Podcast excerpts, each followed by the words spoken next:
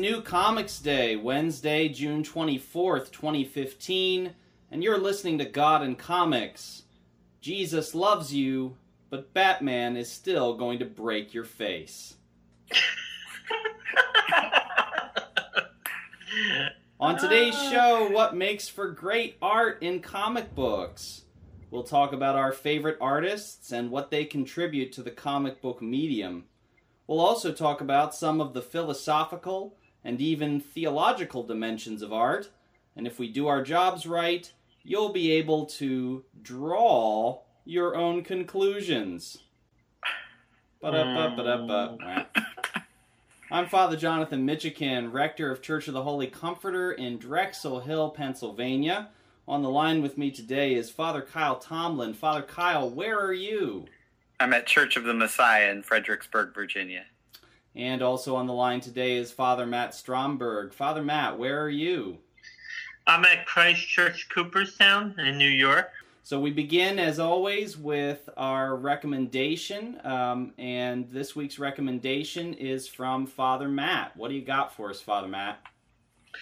Well, I, have been reading, uh, and I just finished it this week. Um, the it was a series published by Marvel Comics starting back in 2001, and it, it, it was a part of their Max imprint, um, which is their their adult uh, series of, of, of, comics, and it was called Alias. The Alias comic book. Many of you um, might be familiar with the upcoming Netflix series uh, Jessica Jones. Well, the the Alias uh, comic book is, is is the book in which the Jessica Jones uh, Netflix series is, is, based off of. Jessica Jones is uh, a private detective and um, she's a private detective that used to be a superhero. She was a superhero named Jewel. Something very traumatic happens to her, which is revealed later in the series, and she she just decides to call it quits with the whole superhero business. So instead, she opens up her own private detective agency. Jessica is a very cynical young woman given to um, fits of temper. She she's she's pretty lonely. She's always kind of like looking for her, her true love. She's a fascinating character, multi-dimensional character, and and and one that we probably should have talked about last week when we talked about uh, women in comics, because she's definitely one of the um, the most interesting multi-dimensional uh, female superhero or protagonist in comic books that uh, that I've come across. It, the, the, series is written by Brian Michael Bendis, who also wrote Daredevil and uh, The Ultimate Spider-Man. He's a fantastic writer. I think this was really sort of a labor of love for him. It ran for about 28 issues the series basically follows Jessica in, in her various cases. Different characters from the Marvel universe will pop up, like J. Jonah Jameson, Ben Urich, and uh, Spider Spider Woman, both the Mattie Franklin and the Jessica Drew version of Spider Woman, Captain America, the Avengers. But it, it's sort of a look at the Marvel universe from the perspective of the ordinary person. Even, even though Jess is a superhero, I mean, she has powers. She's renounced that. So, and she hardly ever uses her powers unless in a pinch. She actually has the ability to fly, but she's um, she says at one point she's not terribly fond of flying because she's never really sure how to land. and she's like, it's not all it's cracked up to be. so she doesn't really fly all that much, and, and um, she's a chain smoker, and she has a, a number of romances throughout the series. One uh, uh of which is with Scott Lang, who is is the Ant Man. It's the Ant Man that they're using for the the upcoming movie, which is is interesting to me because I think, well, um, will will the Ant Man appear in the Netflix show? I, I, he plays a pretty big part in the series.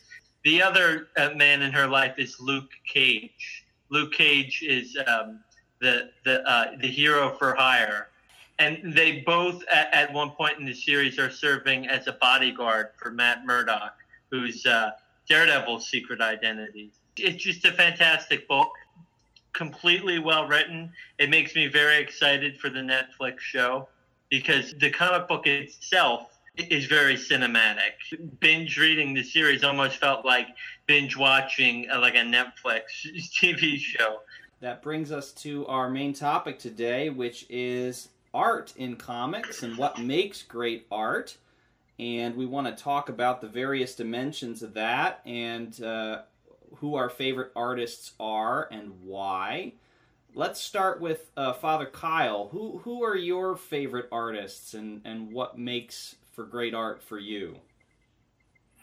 You know, I've been giving this a lot of thought over the last couple of days, and I'd probably say that um, my favorite artists are um, what I would categorize in some ways as kind of classic comic book artists. I really, really enjoy Dick Sprang's artwork from the Batman comics in the 1940s and 50s, and um, and I really like Jim Aparo from mm. that's how you pronounce it uh, from the 1980s run on Batman, even up through the 90s. I think he was still drawing on there, and John Romita Sr.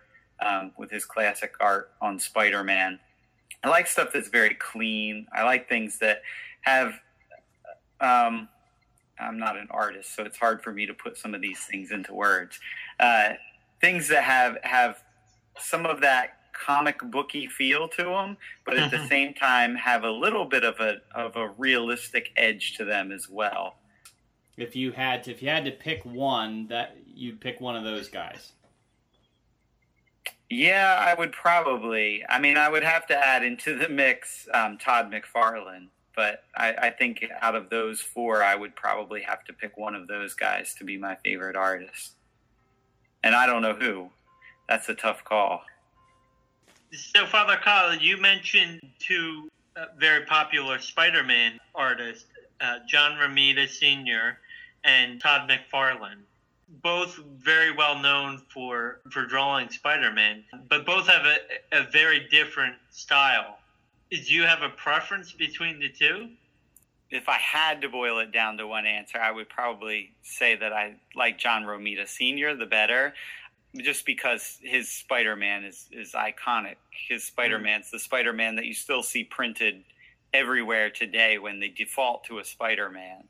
But I still I do love Todd McFarlane's fluidity. That's the one thing that I really love about his art. Is Spider-Man's gangly and bug-like in a way yeah. that that John Romita Sr. you know never never interpreted the character. He definitely interpret, interpreted him a little bit more as a man and as a common superhero. Um, so I would probably say John Romita Sr. just because of the fact that that's the the iconic Spider-Man. I would have to say John Romita too. Now I think Todd McFarlane did some very interesting things with, with Spider Man. He certainly sort of changed the way he's depicted today. So Spider Man mm-hmm. generally has bigger eyes now, right. and you know he's he has his feet over his head and he's you know mm-hmm. kind of contorted more and stuff like that. And he also did what's been dubbed the spaghetti webbing. Right. Um, you know, which which is almost more believable to be shooting out of a like a web spinner. Yeah. Um, which you know, and I so I I really like the way Todd McFarlane drew Spider Man, and I was a huge fan when I was a kid. He was he was definitely my favorite Spider Man artist. But now looking back, I have to say overall, I think John Romita was uh, by far the better artist because not only could he draw Spider Man, but he could draw Peter Parker too. Right. And he could draw all the supporting characters. In fact, you know, he drew them just as well as he drew the superheroes. I can't say the same for Todd McFarlane.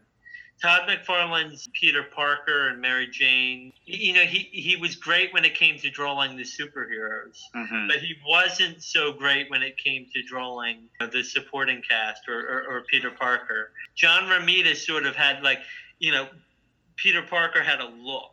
He mm-hmm. had that little curl on his head that looked kind of like a spider face, you know. He right. you know, he did that whole look and you you could always tell it was Peter Parker, you right. know. Yeah, I, John Romita might be my favorite Spider-Man artist. Father uh, Matt, who would be your your favorite uh, artist or uh, favorite artists uh, overall? One name stands out above all the others for me, and that's Jack Kirby. Jack Kirby will always be the king.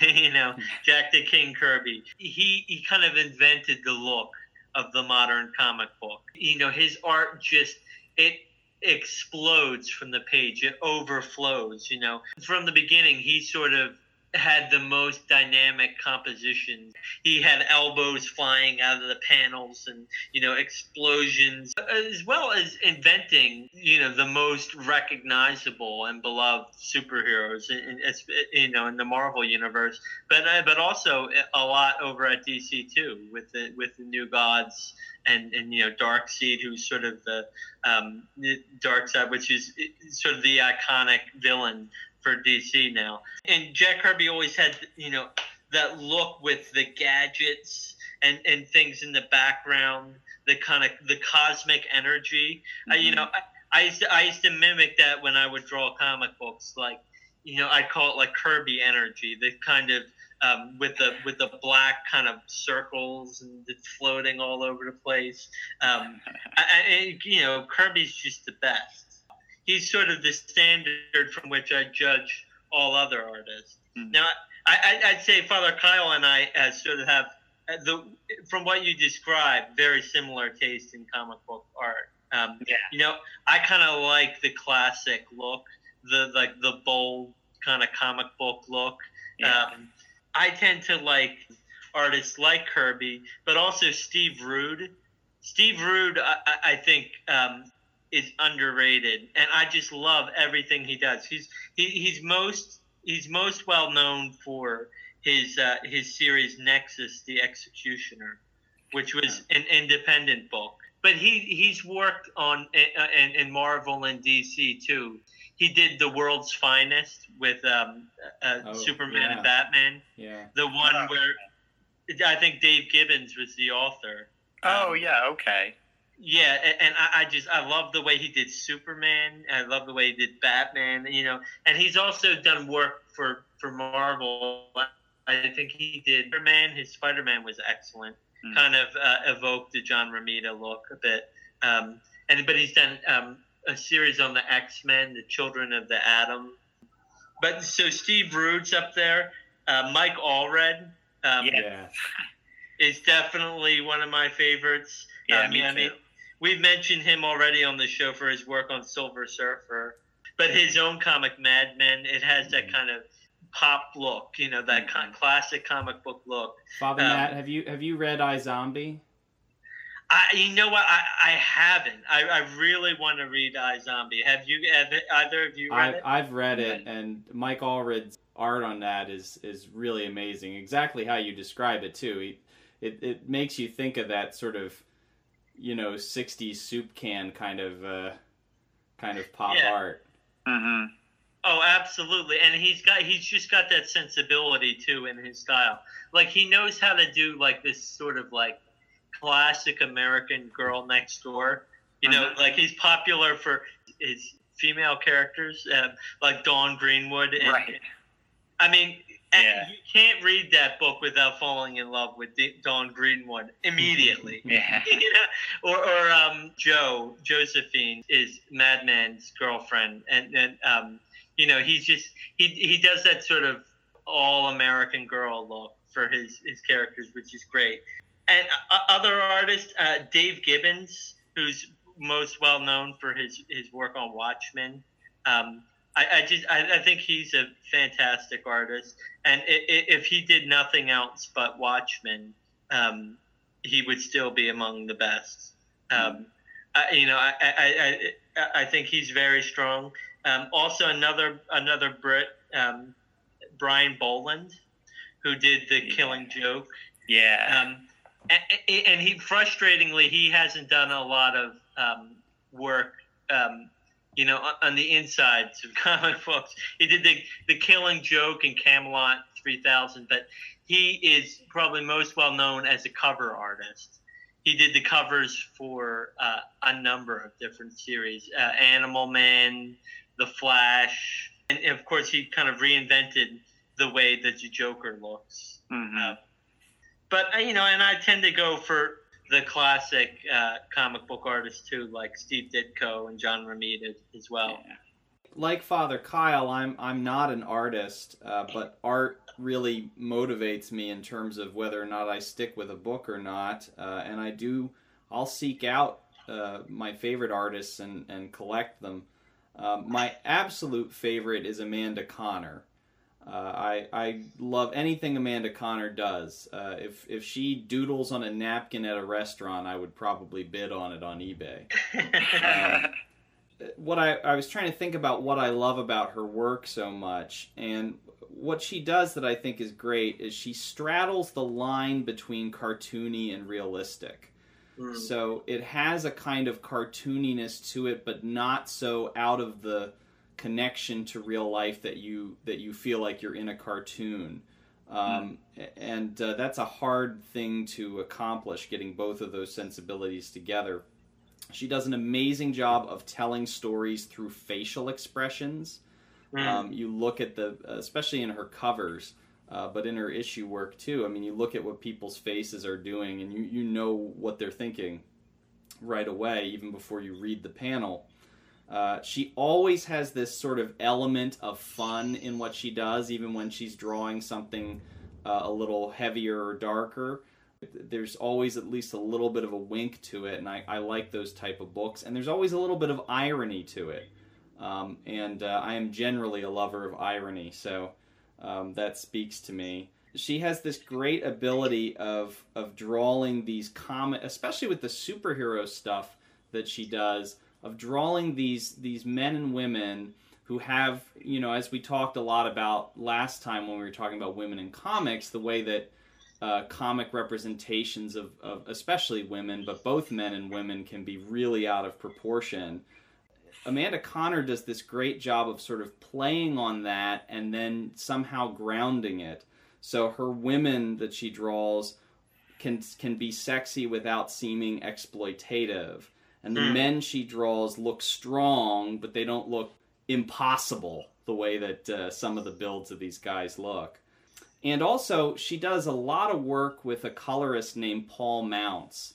And uh, I think there's certain combinations of artists with colorists, and that's this is probably worth explaining to people who aren't regular readers of comics that you have generally speaking some some artists do all of the work together, but usually you have one person who draws, you might have another person who inks, uh, then you'll have somebody else who comes in and does the color afterwards. Mhm. Um, and when Paul Mounts does the color for Amanda Conner, it's just like they were made to go together. They just they just work really well together.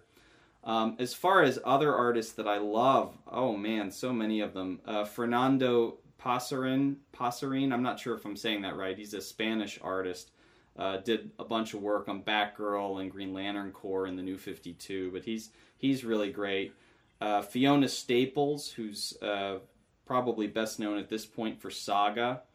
Um, Not to be confused with Fiona Apple. not to be confused with Fiona Apple, who is not known for Saga, although has her own saga, I suppose. Emanuela Lupacchino, who is uh, he's she's doing the new Starfire book, um, and she she did the towards the end of Supergirl's run, um, which was really great. Uh, Walt Flanagan, who uh, some people may know uh, as Yeah. the as the proprietor of uh, Jay and Silent Bob's Secret Stash, Kevin Smith's comic shop in um, in uh, what's the, what's the name of the town that's in in New Jersey? Red Bank. Red Bank. Thank you, in Red Bank, New Jersey. He's on the show uh, Comic Book Men, uh, but a lot of people don't realize he's also an artist. And Father Kyle and I made a little pilgrimage there uh, back uh, towards the December. end of yeah towards the end of last year and met him. Uh, he did a couple of runs of Batman that Kevin Smith wrote, and I bought one of the trades. And uh, real nice guy. He took the trade, and uh, I asked him if he would sign it. Not only did he sign it, he drew me an original Batman picture right on it. which Awesome. is pretty Yeah. pretty darn cool. Um, He's so underrated as an artist, uh, so underused as an artist in some ways. I mean, he's done, as far as I know, he hasn't done a whole lot outside of those Kevin Smith things, and uh, I think he's one of the greatest artists. Today. I agree. I think he could. Well, and he and he may not want to do more, but I, I think Yeah. he, he could do a lot of great stuff. Um, also, Jenny Frison, um, who I'm trying to think what she would be most well known for. Probably for some of her work on Red Sonja and uh, Vampirella and a couple of other sort of indie things like that. But she she has a great sort of style that she does.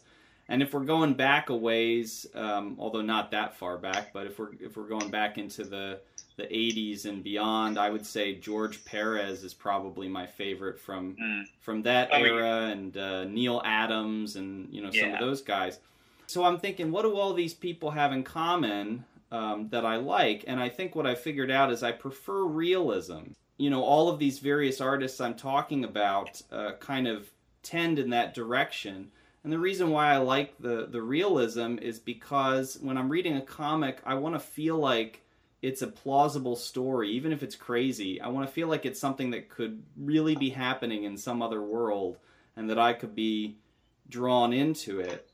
And in the pursuit of that, you know, little details make a huge difference. You know, one one of the things that came to mind when I was thinking about this was a particular page in Kevin Smith's run of Daredevil, where where Joe Quesada was the was the artist. Um, have you all you you guys have read that, haven't you? Oh Yeah. yeah, the Guardian Devil. Yeah. Sure, sure. there's one particular page where it's it's a full shot of Karen Page's face and she's it's something I can't even remember the full context. Maybe something had just been revealed to her or she just revealed something to him, I don't remember. But what I remember is her eyes. The the the detail to her eyes was just so powerful and part of it was the coloring, part of it was the shading um, and the inking, which was done by Jimmy Palmiotti. Uh, but I think part of it was just the general tone of the way that it was drawn, and you just felt her pain. And that was something that I think would not have been communicated as effectively just with the words. It needed that kind of detail in the drawing to make me actually feel for it. Hmm. So now that we know who our favorites are, um, Father Matt, I wonder if you could talk a little bit, since you're the only one of us who's actually an artist yourself or has some some art training. Could you talk a little bit about what goes into this kind of work, and particularly if there are certain things that you notice um, or think about, you know, being an artist yourself when you look at these pages that uh, ignoramuses like Father Kyle and I wouldn't necessarily pick up on. well, I- I, don't know if it's necessarily something that you want to pick up on, but I, I had an ambition to draw um, comic books. And when I was in art school, one of my professors, her husband is a famous comic book artist. He's he's mo- he's well known as sort of a uh, an, an indie artist. His name's Charles Burns. He's done uh, Black Hole, and his wife was uh, Susan Moore. And she was my painting instructor. Well, uh, her husband Charles Burns came to talk to our class, and I remember talking to uh, him about my interest in drawing comic books, and he said something to me that I, you know, I it, it- it really struck me because he said, "Listen, if you go and you show your portfolio to one of these big companies like Marvel Comics or DC Comics, he's like the mistakes a lot of young artists make is they have all these drawings of the superheroes that they've done, but they're just floating in a white page. He's like, guys that can draw the superheroes are sort of a dime a dozen. He's said, when you come and show your portfolio to one of these companies, they want to know that you can draw New York. They want to know that you can draw, um, you know, an automobile or a couch. A lot of times, young artists they focus so much on, you know, can I draw Captain America? Can I draw Spider Man or Batman? That they don't think, well, you know, I have to be able to make the world that they live in. What does Gotham City look? Can I can I draw a cityscape and make it you know um, to scale and in perspective and and believable? If it's a shot of Batman in Commissioner Gordon's office, can I draw the office of the commissioner? What does it look like? What kind of furniture's in there? Where are the windows? You know, uh, what sort of things would be out on the desk? Are there lamps? Are there family photos?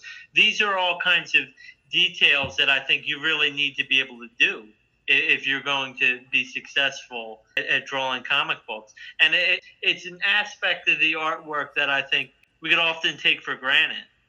That you know we're we're more you know looking at the characters and you know how cool they look, but um, you know the the really the more challenging thing is to is to draw the cityscapes and the you know the bedrooms and things like that.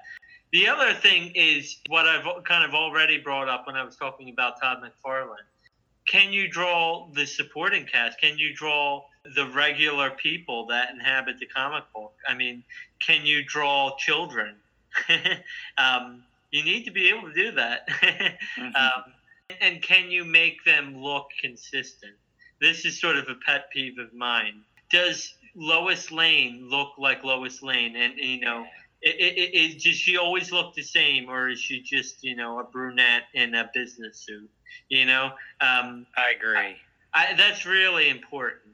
Me um, too. I think so too.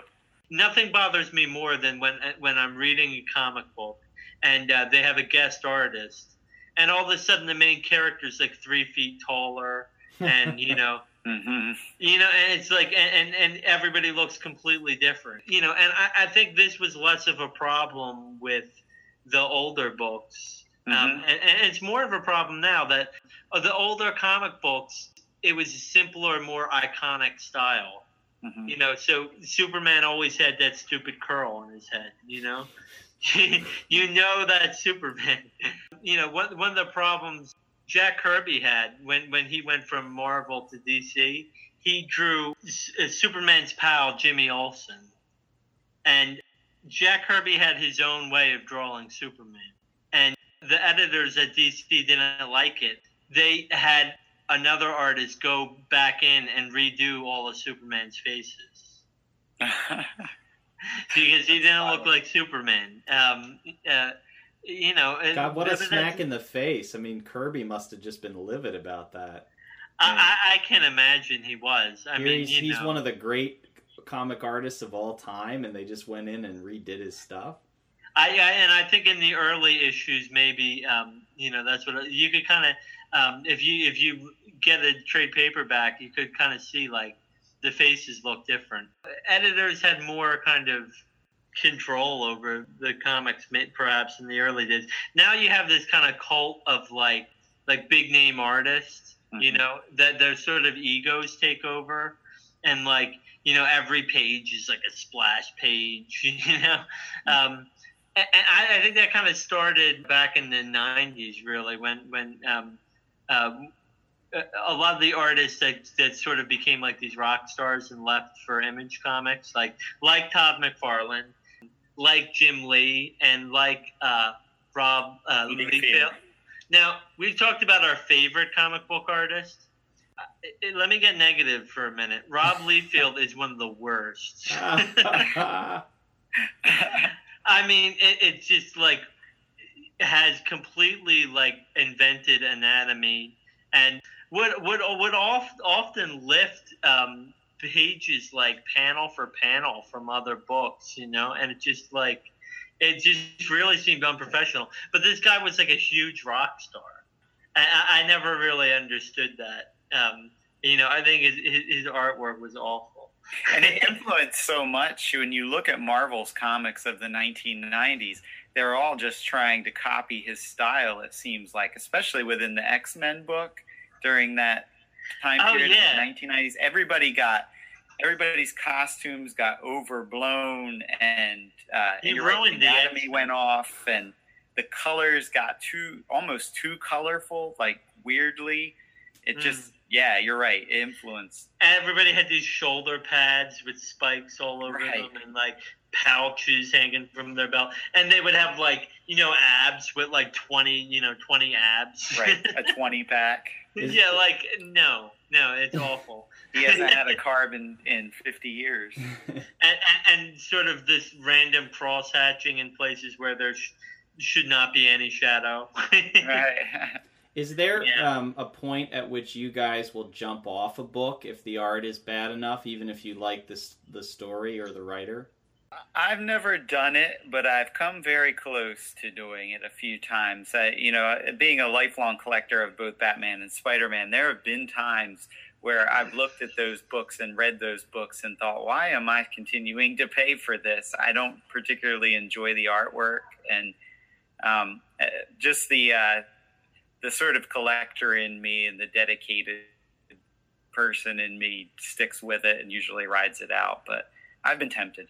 If the art doesn't do it for me, it's really hard to get into the to the comic book. I mean, unless the writing is just so exceptional. But there's few cases where the artwork has been really bad and the writing really good. Uh, you know, uh, there's been times where the artwork's mediocre and the writing's really good that you know I'll, I'll push through. Well, let's let's talk a little bit about historically how Christians have related to art and how the church has related to art and maybe see if there's any sort of connection we can draw here at all. I'm not sure if there is, but there might be. Um, you know, the the church has always had this kind of love-hate relationship with art. On the one hand, we can think of examples of Christians really pushing against art and against particularly against depictions of people.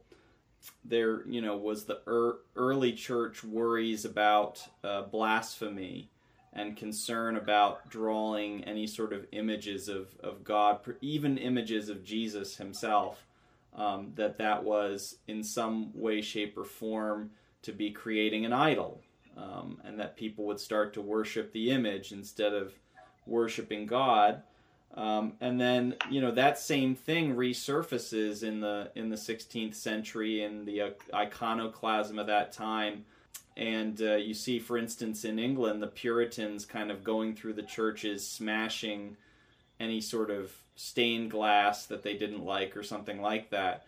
Um, if you ever go to canterbury cathedral the stained glass there has been moved around since its original work so that some of the stuff that was up at the top has now come down to the bottom. And when I asked the, the dean there about that, he said, well, that was because the, the images at the top were the only ones that the iconoclast didn't smash because they couldn't get up that high. You know? Uh-huh. so you have that kind of thing on the one hand, but then on the other hand, you have a really strong affirmation historically, at least in the in the Catholic and Orthodox tradition, of certain types of use of imagery. Um, in the West, you have the patronage of great art that was generally religious and was done through the church. So a lot of artists, you know, this is what part of the reason why a lot of medieval art uh, is religious in nature because the church was the one that was willing to pay for it. Um, and you have, you know, these great, incredible pieces of art that were you know paintings just on their own or that were were drawn for the churches and the sculptures and things that were done in the churches. So you have that in the west and then in the east you have the the growth of the tradition of iconography uh, and the the victory over the iconoclasts in the seventh ecumenical council. I know everybody's writing this all down right? Um, Mhm. but uh, the, uh, the basically the affirmation that I, icons, which are very particular kind of of religious drawing that that's that's really hard to explain in an audio format. Um, but uh, but icons are kind of these small, usually on wood, representations either of Jesus or of a saint, and they te- they're usually looking out at you. There tend to be several different modes of them that get copied over time. And the the idea is that the icon is is a window to the the thing that it's depicting. So when you have an icon of Jesus, that you don't worship the icon. The icon's not Jesus, but the icon, as you look at it, draws you into the reality of Jesus and His presence. And so this is why in Orthodox churches you have these.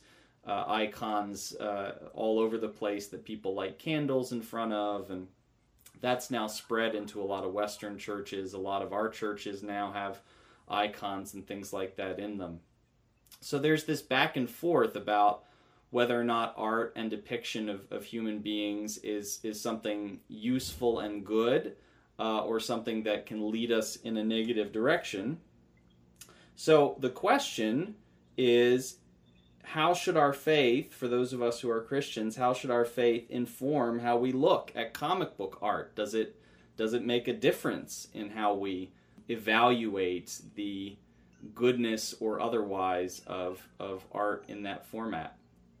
The one thing I would say is that I, I generally really like uh, icons. I think that icons are are some of the most beautiful pieces of art that exist out there, and I don't think that um, that truthfully there's any problem with having them. You know, sinful man is always going to take good things and turn good things bad, and I think in a lot of ways, um, you know, these pictures that get drawn in the church be turned bad, but things in and of themselves are not bad.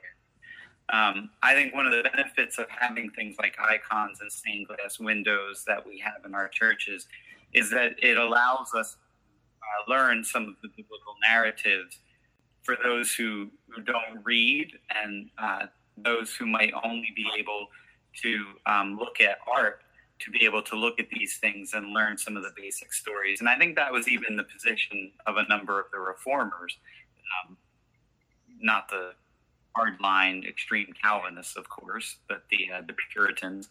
But I think that some of the reformers respected that idea that people learn by looking at the art that's present in the church. Well, I, I think the uh, comment that Father Kyle makes about art being useful um, to teach the faith to uh, the illiterate and sort of um, communicate the faith in, in a visual way.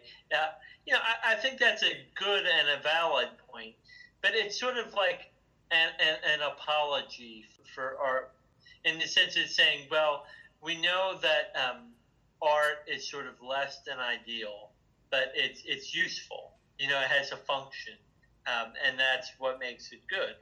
And I guess it's better than than you know sort of being a, a complete iconoclast and not having any art.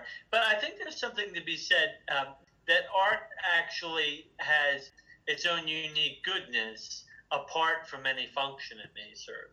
That you know making beautiful art is a good in itself for, because it's beautiful and because uh, beauty uh, contributes to the world in, in, in, in its own way apart from being sort of a secondary, uh, uh, you know, sort of the handmaiden of, of, of speech or, or, or, words. And I, I, think if that were so, um, you know, then the, then the sort of word and picture combination kind of becomes a bit redundant.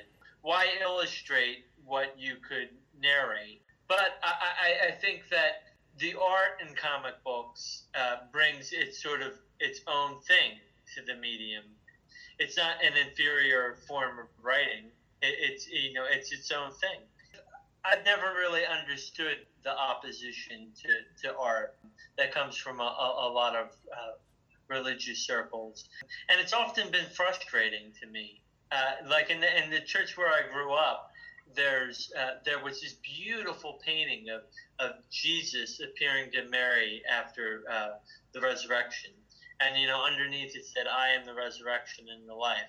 Well um, I, I, remember it, i think i was in high school and the elders of the church decided to take this thing out because well they were afraid that it was distracting people from the worship of god. Um, and, and, that that instead of you know lifting their hearts to Christ, that they were you know adoring this image that was above the altar, which it, it seemed absurd to me if anything, it facilitated the adoration of God because you look at this painting and you you're reminded of the, the resurrection and you know the wonder of that moment and and, and Mary's adoration at His feet. I, it just seemed completely silly to me. Um, so uh, you know, and I, I think the original kind of prohibition against making a graven image.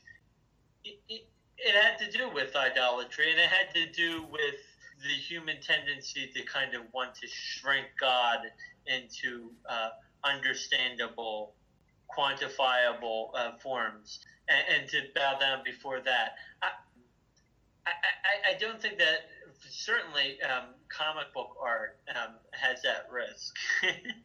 I, I, I, agree with that, Father Matt, and uh, it's very foreign to my experience having grown up uh, in a in the Catholic tradition in one way, shape, or form, um, the idea that art could somehow be uh, problematic is is very, you know, it's it's it's never really been on my radar.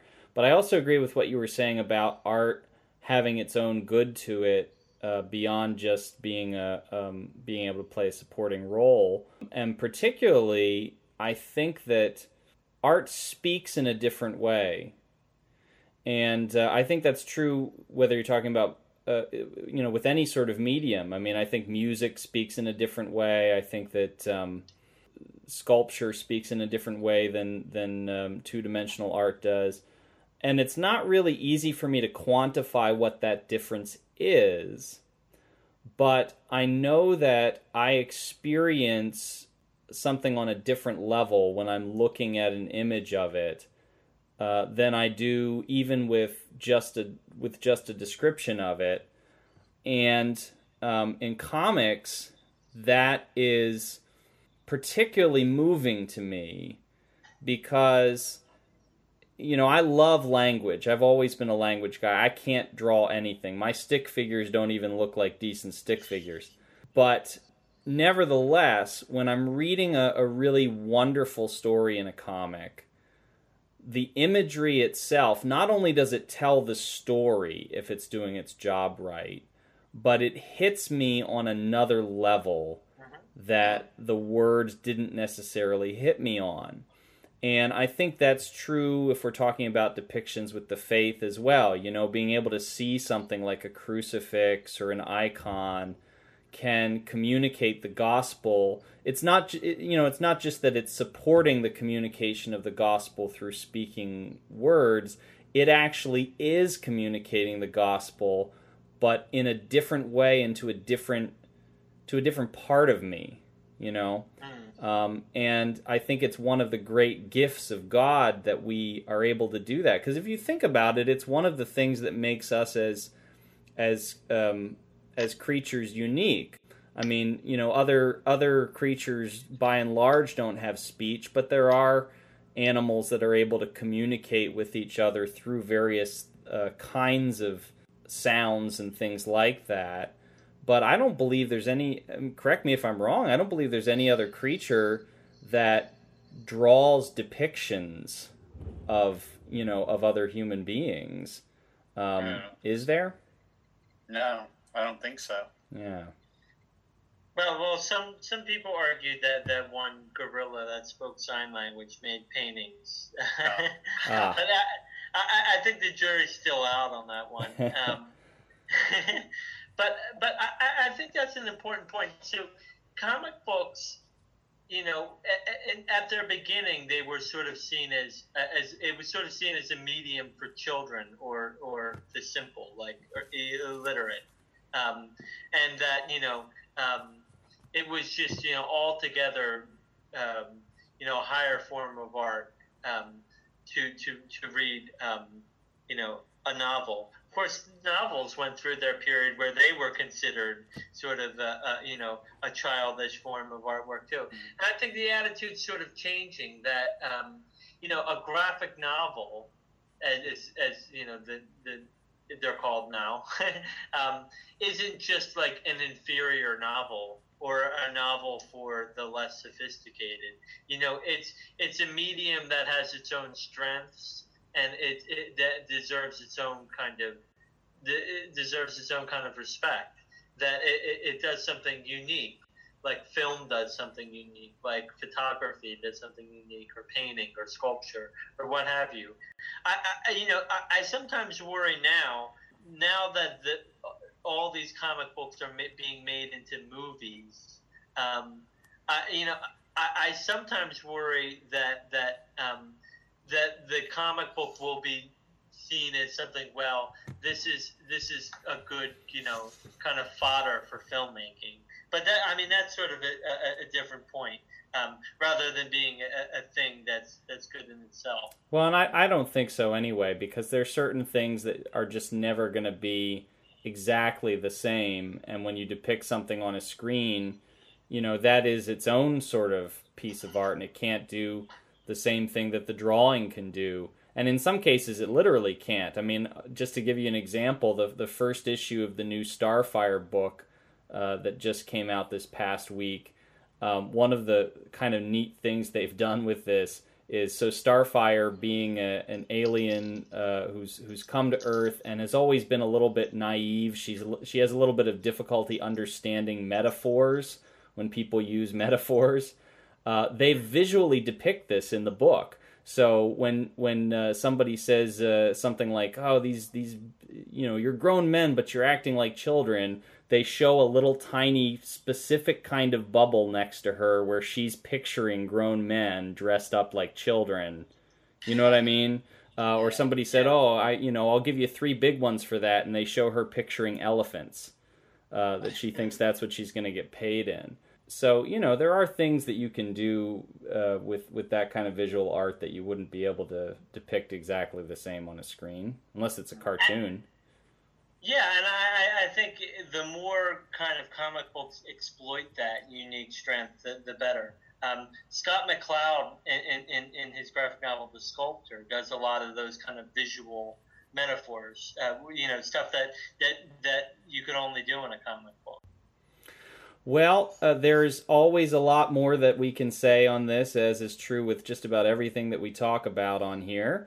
Uh, we'd love to hear who some of your favorite artists are and what you love about great art. Hit us up on Twitter, twitter.com slash Comics, or you can go to our Facebook page and, and tell us uh, tell us a little bit more. But right now we're going to move to our final segment, This or That. This or that, this or that. Come on, everybody, let's this or that. Huh?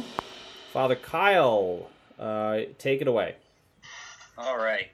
My first one this week is for Father Jonathan. Captain Marvel Carol Danvers or Captain Marvel Marvel? Oh, that's easy. Captain Marvel Carol Danvers.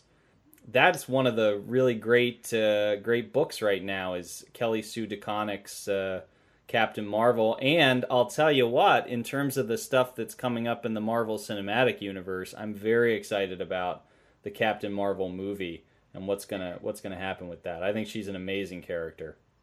Mm-hmm. It has the potential for being a really fun movie. Yeah. Mm-hmm. All right, Father Matt, Julie Newmar or Eartha Kitt as Catwoman.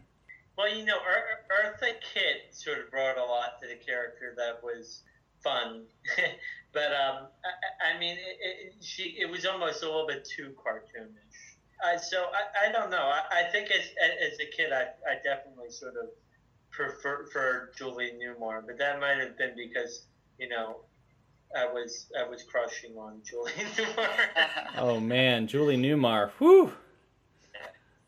Good goodness gracious. The only thing I didn't like with Julie Newmar was that they would like scotch tape extra hair onto her eyebrows. I don't really understand the reason for that. Go up. Yeah. So it was like, yeah, you're right. All right, Father Jonathan. Um, Marvin and Wendy or the Wonder Twins? Uh, this is. I think this this question may go above my pay grade. I'm not really. That, those that's all from Super Friends, right? That's from the Super Friends. Yes. Um. Yeah, and I, I just I, I don't remember Super Friends. Uh, the last time I saw Super Friends, I was three years old, so I don't really remember uh, it well enough to uh to answer that well, question. You have, now you have homework for the God. I'll go with I'll go with Wonder Twins because um, it's fun to say Wonder Twins. Yes, the Wonder Twins were probably that's the right answer. The Wonder okay. Twins were probably better characters. Definitely. Marvin and Wendy had no powers. They were just some teenagers that kind of tagged along with the Justice League, and and uh, Marvin wore a uniform that had a big, basically a long sleeve T-shirt with a big M on it and a green cape. Um, but they were were wannabe superheroes, and they had had their dog too, who came along with them. By the way, there was a very funny incident in a uh, the free comic book day issue of Scooby Doo. Where are you? I got it for my daughter, and we were reading it.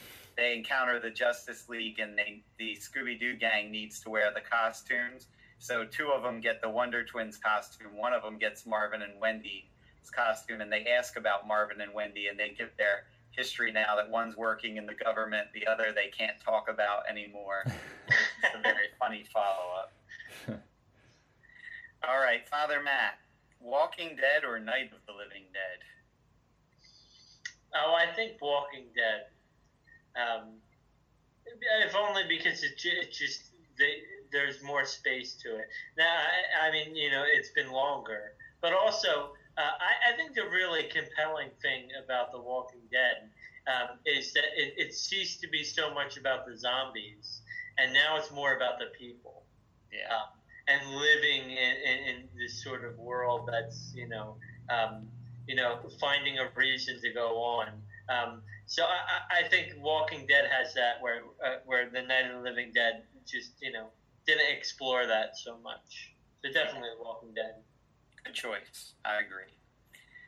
All right, uh, Father Jonathan, baptismal regeneration or symbolical baptism?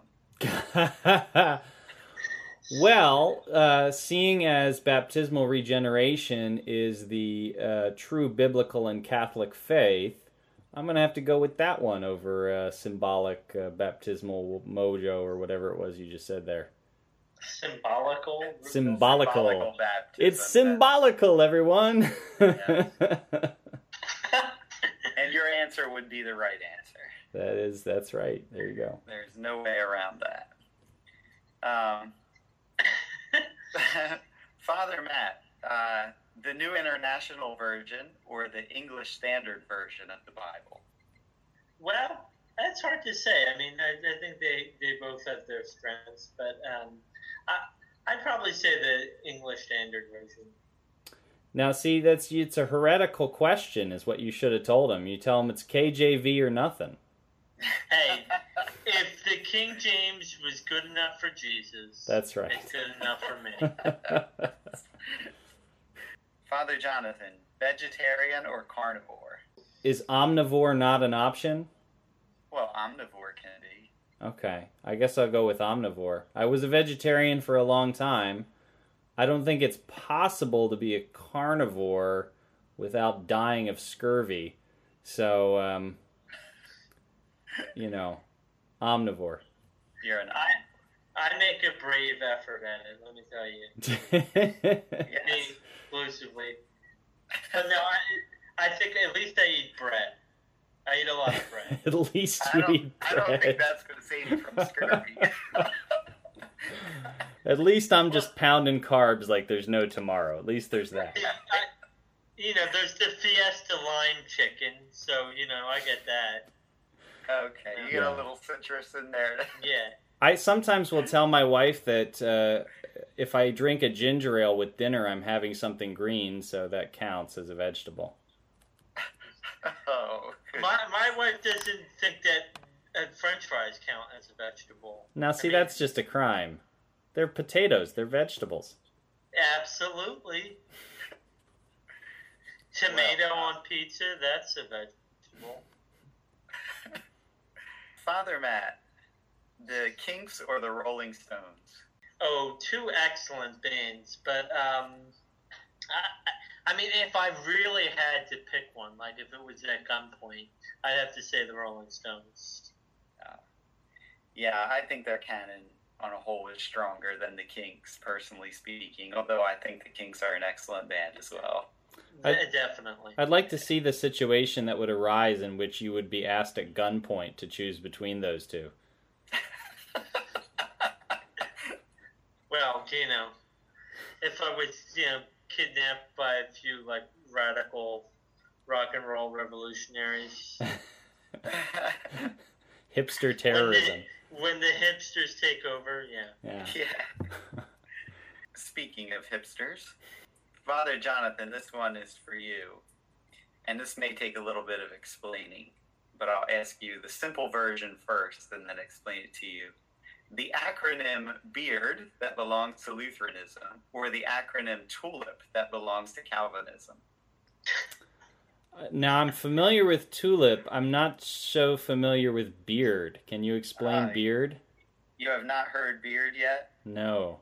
So beard is bondage of the will, um, the efficacy of baptism, uh, the absolution, uh, the let me find what that other one is for one moment. Uh, the Romanism. last, the Oh. last is uh, the distinction of law and gospel, and oh, uh, the real presence is the the real presence. Okay. Yes. As opposed to tulip, for those of you listening, which is total depravity, unconditional election, limited atonement, irresistible grace, and the perseverance of the saints. Wow. Um, I guess I'll go with beard. I probably hit more of those than than than tulip. Although, I think I'd rather just not have any acronyms to uh, define myself with. I'm good with the Nicene Creed. If you can make an acronym out of that, Father Matt, uh, Christopher Reeve or Henry Cavill, Cavill, however you say that, as Superman. Oh well, Christopher Reeve. I mean, Christopher Reeve is Superman. absolutely. Um, Yes. yeah, what, what was Cavill in the um, the like half remake? Uh, is is he from Superman Returns or the new one? The No, the newest one, the Yeah. the Man of Steel. Oh, well, He's the one uh, now. Yeah. There's just no contest. Yeah. Well, that is all I have for today. Okay, well, in that case, that's all we have for our program today. Thank you guys for uh, jumping in on this. If you like the program, you can go to our website, godandcomics.com. You can take another listen to it there. We always put up show extras as well, a bunch of things that we've talked about in today's program, so feel free to check us out there. You can also subscribe to the show via iTunes, and while you're there, if you wouldn't mind giving us a rating and a review, we would be most glad for that. It helps other people to find the show. Our theme music, which is done by Father Paul Wheatley, is what you are hopefully banging your head to right this moment. Until next time, I'm Father Jonathan Mitchican. I'm Father Kyle Tomlin. I'm Father Matt Stromberg. and we will see you later.